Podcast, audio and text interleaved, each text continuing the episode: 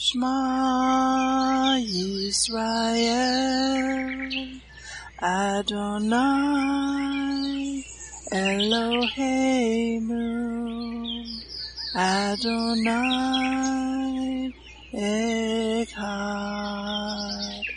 Baruch Shem Kevod Malkuto Leolam Vaed. Hear, O Israel, the Lord is our God, the Lord is one. Blessed be the name of the glory of his kingdom forever and ever. Amen.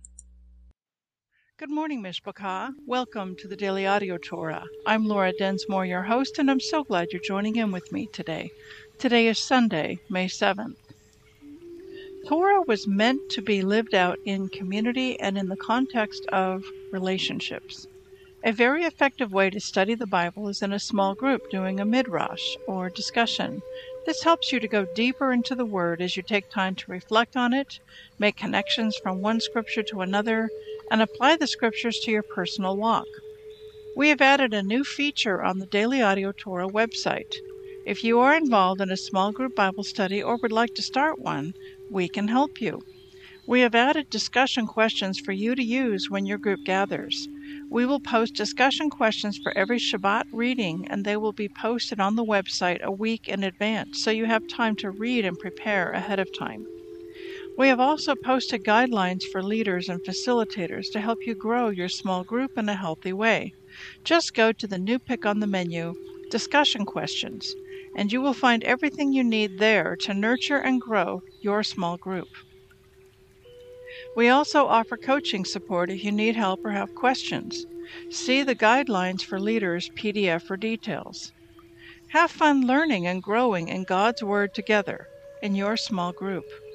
Now let's continue our journey through the entire Bible in one year.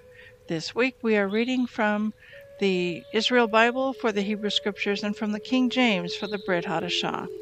Today we begin a new Torah portion, Behar, and it means on the mount, and also Bechukotai, and it means in my statutes. Leviticus 25 1 to 33. Hashem spoke to Moses on Mount Sinai Speak to Benai Israel and say to them, When you enter the land that I assign to you, the land shall observe a Shabbat of Hashem. Six years you may sow your field, and six years you may prune your vineyard and gather in the field. But in the seventh year the land shall have a Shabbat of complete rest, a Shabbat of Hashem. You shall not sow your field or prune your vineyard. You shall not reap the aftergrowth of your harvest, or gather the grapes of your untrimmed vines.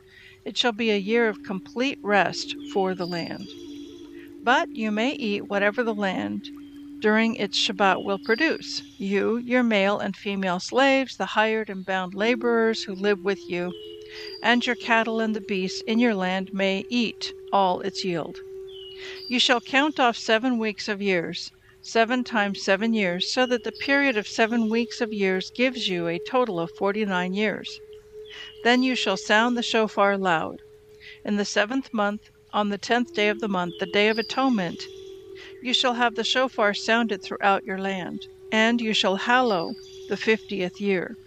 You shall proclaim release throughout the land for all its inhabitants. It shall be a jubilee for you, each of you shall return to his holding, and each of you shall return to his family. That fiftieth year shall be a jubilee for you. You shall not sow, neither shall you reap the aftergrowth or harvest the untrimmed vines. For it is a jubilee. It shall be holy to you. You may only eat the growth direct from the field. In this year of jubilee, each of you shall return to his holding. When you sell property to your neighbor or buy any from your neighbor, you shall not wrong one another. In buying from your neighbor, you shall deduct only for the number of years since the Jubilee. And in selling to you, he shall charge you only for the remaining crop years. The more such years, the higher the price you pay. The fewer such years, the lower the price. for what he is selling you is a number of harvests. Do not wrong one another, but fear your God, for I am Hashem your God. You shall observe my laws and faithfully keep my rules, that you may live upon the land in security. The land shall yield its fruit, and you shall eat your fill, and you shall live upon it in security. And should you ask, What are we to eat in the seventh year, if we may neither sow nor gather in our crops? I will ordain my blessing for you in the sixth year, so that it shall yield a crop sufficient for three years. When you sow in the eighth year, you will still be eating old grain of that crop. You will be eating the old until the ninth year, until its crops come in. But the land must not be sold beyond reclaim, for the land is mine. You are but strangers resident with me. Throughout the land that you hold, you must provide for the redemption of the land. If your kinsman is in straits and has to sell part of his holding, his nearest redeemer shall come and redeem what his kinsman has sold. If a man has no one to redeem for him, but prospers and acquires enough to redeem with, he shall compute the years since its sale, refund the difference to the man to whom he sold it, and return to his holding. If he lacks sufficient means to recover it, what he sold shall remain with the purchaser until the Jubilee. In the Jubilee year it shall be released, and he shall return to his holding. If a man sells a dwelling house in a walled city, it may be redeemed until a year has elapsed since its sale. The redemption period shall be a year. If it is not redeemed before a full year has elapsed, the house in the walled city shall pass to the purchaser beyond reclaim through the ages. It shall not be released in the Jubilee. But houses in villages that have no encircling walls shall be classed as open country. They may be redeemed, and they shall be released through the Jubilee. As for the cities of the Leviim, the houses in the cities they hold, the Leviim shall forever have the right of redemption. Such property as may be redeemed from the Leviim, houses sold in a city they hold, shall be released through the Jubilee. For the houses in the cities of the Leviim are their holding among the Israelites.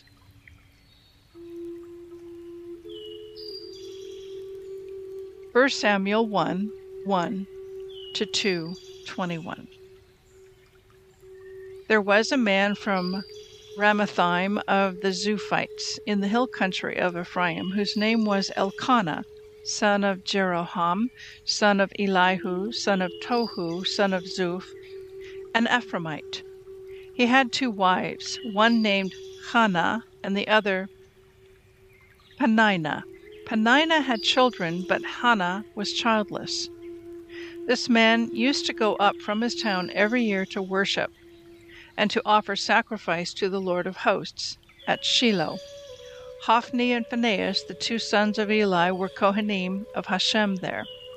One such day Elkanah offered a sacrifice. He used to give portions to his wife Peninnah and to all her sons and daughters, but to Hannah he would give one portion only, though Hannah was his favorite, for Hashem had closed her womb.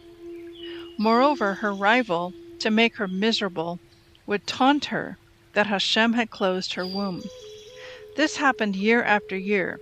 Every time she went up to the house of Hashem, the other would taunt her so that she wept and would not eat.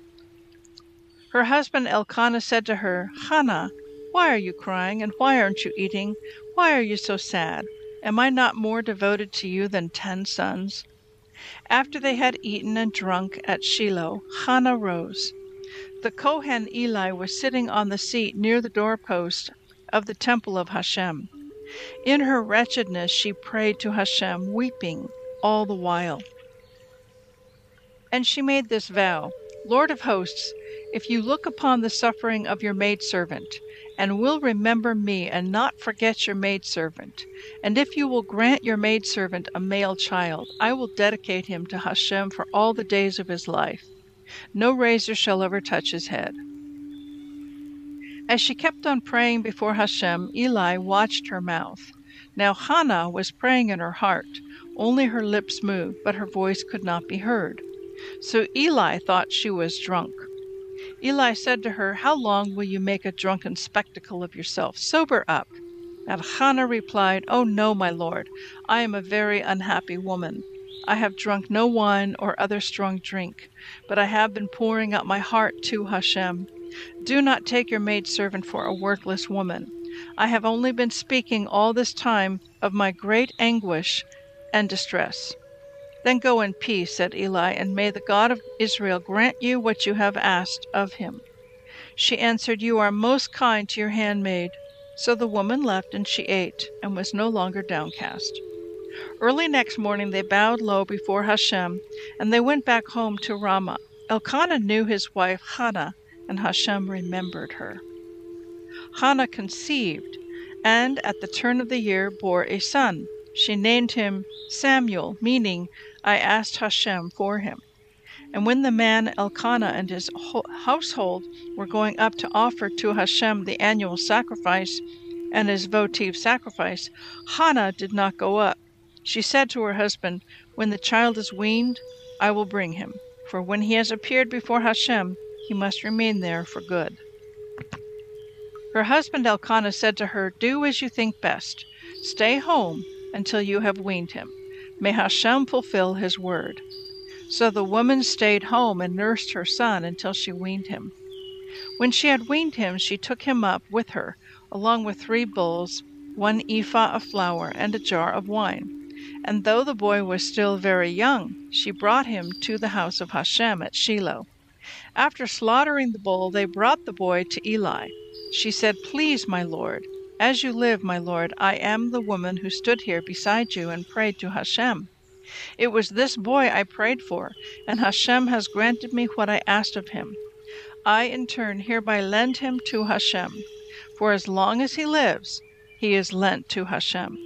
And they bowed low there before Hashem. And Hannah prayed, My heart exults in Hashem. I have triumphed through Hashem. I gloat over my enemies. I rejoice in your deliverance. There is no one holy like Hashem. Truly, there is none beside you. There is no rock like our God. Talk no more like lofty pride. Let no arrogance cross your lips, for Hashem is an all knowing Hashem. By him, actions are measured. The bows of the mighty are broken, and the faltering are girded with strength. Men once sated must hire out for bread. Men once hungry hunger no more. While the barren woman bears seven, the mother of many is forlorn. Hashem deals death and gives life, casts down into Sheol and raises up. Hashem makes poor and makes rich. He casts down, he also lifts high. He raises the poor from the dust, lifts up the needy from the dunghill, setting them with nobles, granting them seats with honor. For the pillars of the earth are Hashem's. He has set the world upon them. He guards the steps of his faithful. But the wicked perish in darkness. For not by strength shall man prevail. The foes of Hashem shall be shattered. He will thunder against them in the heavens. Hashem will judge the ends of the earth. He will give power to his king and triumph to his anointed one. Then Elkanah and Hannah went home to Ramah, and the boy entered the service of Hashem under the Kohen Eli. Now Eli's sons were scoundrels. They paid no heed to Hashem. This is how the Kohanim used to deal with the people. When anyone brought a sacrifice, the Kohen's boy would come along with a three pronged fork while the meat was boiling, and he would thrust it into the cauldron, or the kettle, or the great pot, or the small cooking pot. And whatever the fork brought up, the Kohen would take away on it. This was the practice at Shiloh with all the Israelites who came there. But now, even before the suet was turned into smoke, the Kohen's boy would come and say to the man who was sacrificing, Hand over some meat to roast for the Kohen, for he won't accept boiled meat from you, only raw. And if the man said to him, Let them first turn this way into smoke, and then take as much as you want, he would reply, No, Hand it over at once, or I'll take it by force. The sin of the young men against Hashem was very great, for the men treated Hashem's offerings impiously. Samuel was engaged in the service of Hashem as an attendant, girded with a linen ephod. His mother would also make a little robe for him and bring it up to him every year when she made the pilgrimage with her husband to offer the animal sacrifice. Eli would bless Elkanah and his wife and say, May Hashem grant you offspring by this woman in place of the loan she made to Hashem. Then they would return home. For Hashem took note of Hannah. She conceived and bore three sons and two daughters. Young Samuel, meanwhile, grew in the service of Hashem.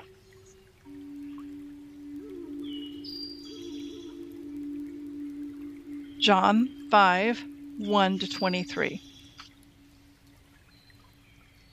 After this, there was a feast of the Jews, and Yeshua went up to Jerusalem.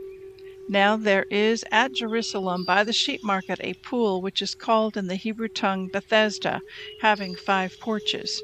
In these lay a great multitude of impotent folk, of blind, halt, withered, waiting for the moving of the water. For an angel went down at a certain season into the pool and troubled the water. Whosoever then first, after the troubling of the water, stepped in, was made whole of whatever disease he had. And a certain man was there which had an, affirm- an infirmity thirty eight years. When Yeshua saw him lie and knew that he had been now a long time in that condition, he said to him, Will you be made whole? The impotent man answered him, Sir, I have no man, when the water is troubled, to put me into the pool. But while I am coming, another steps down before me. Yeshua said to him, Rise, take up your bed, and walk.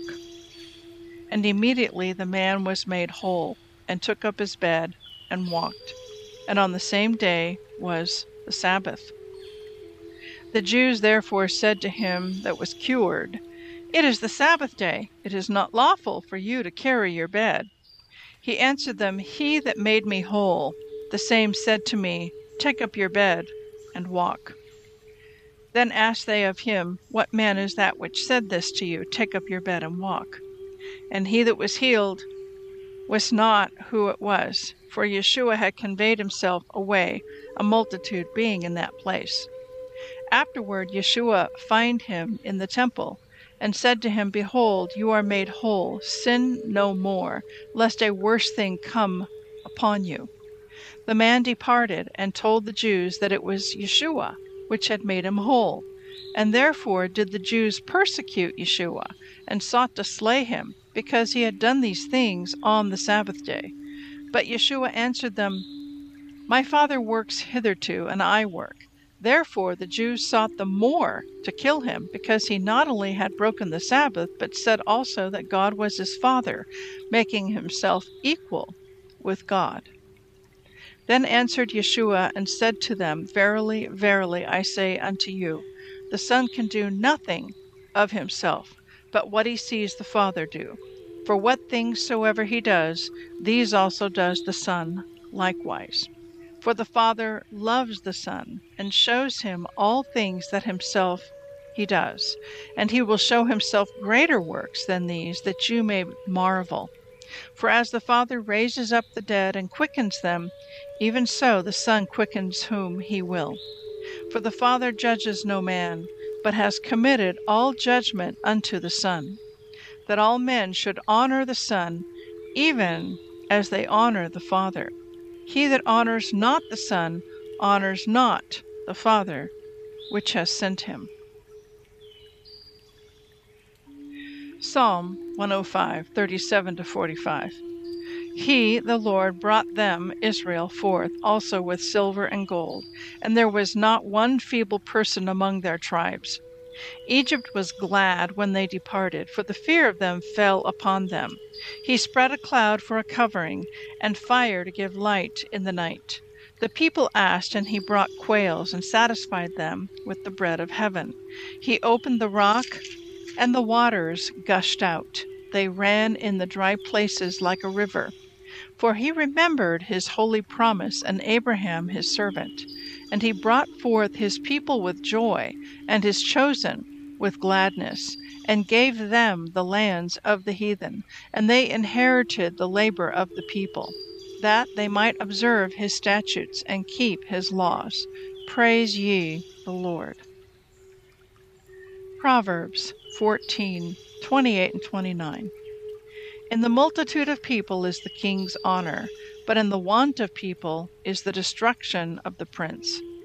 He that is slow to wrath is of great understanding, but he that is hasty of spirit exalts folly. I'd like to speak to you today from the book of 1 Samuel, and I'm going to share the introduction to the book from the Israel Bible and it's a very good introduction to the book. So that's what I'm going to share. And what it says is this Before the prophet Samuel became the judge of Israel, the nation was in dire straits. The previous book of Judges describes many instances of the children of Israel violating God's will by engaging in idolatry and immorality and then being punished with subjugation to other nations. Though there were great heroes in times of triumph during the period of the Judges, much of it was bleak. The nation of Israel often failed to live up to the challenge of living as a holy and free people in its land.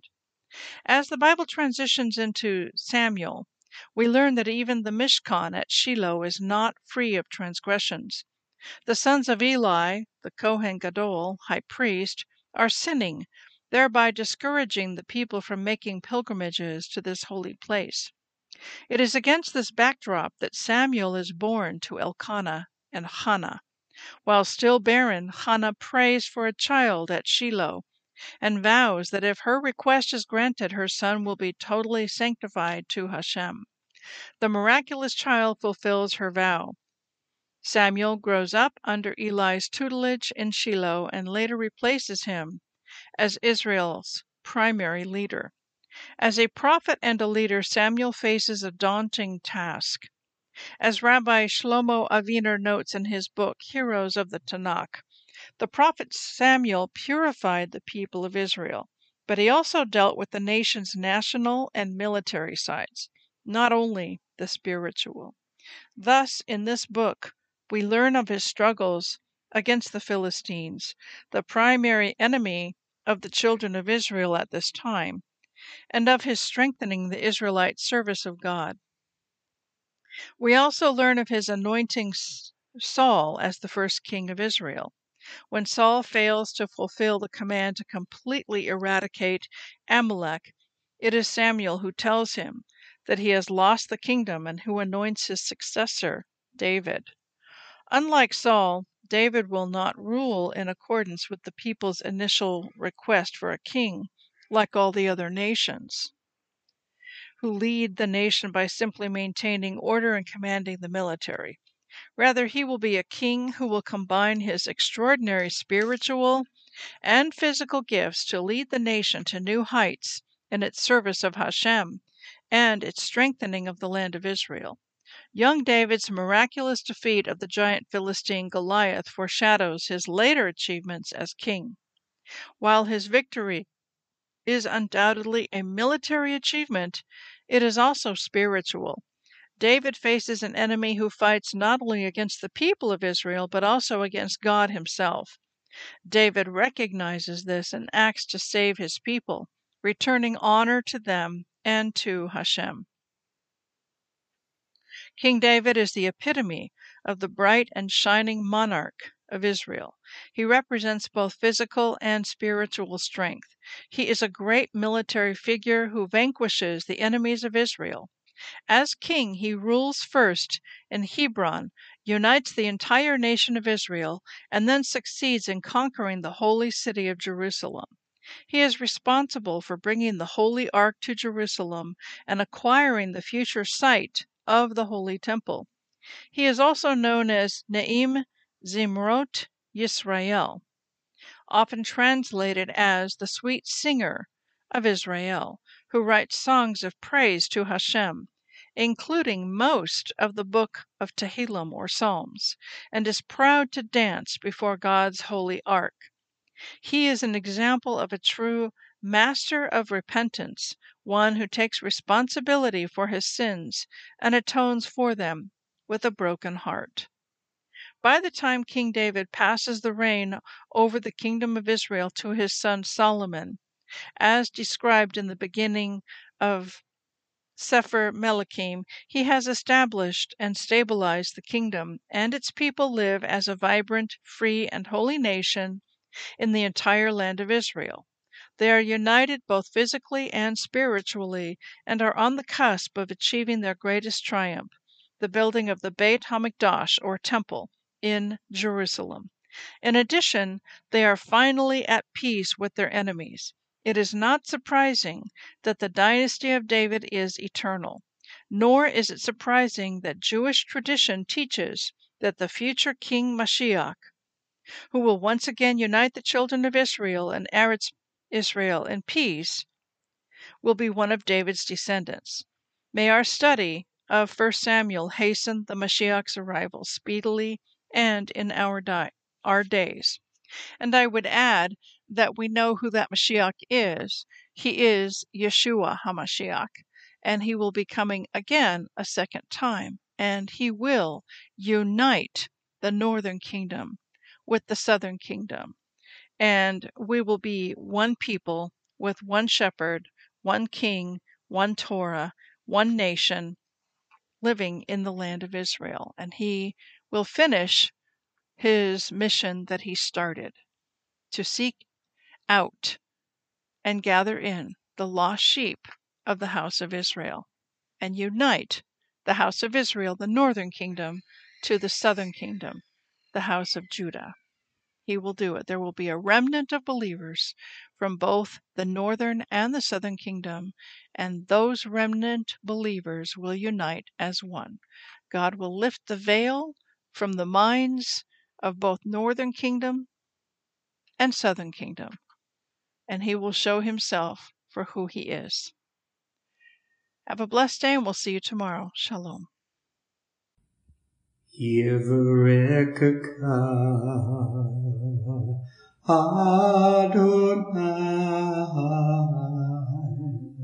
Vish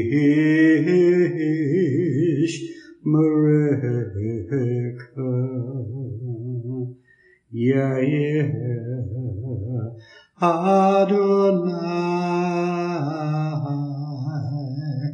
Panavilaka Vikuneka Isa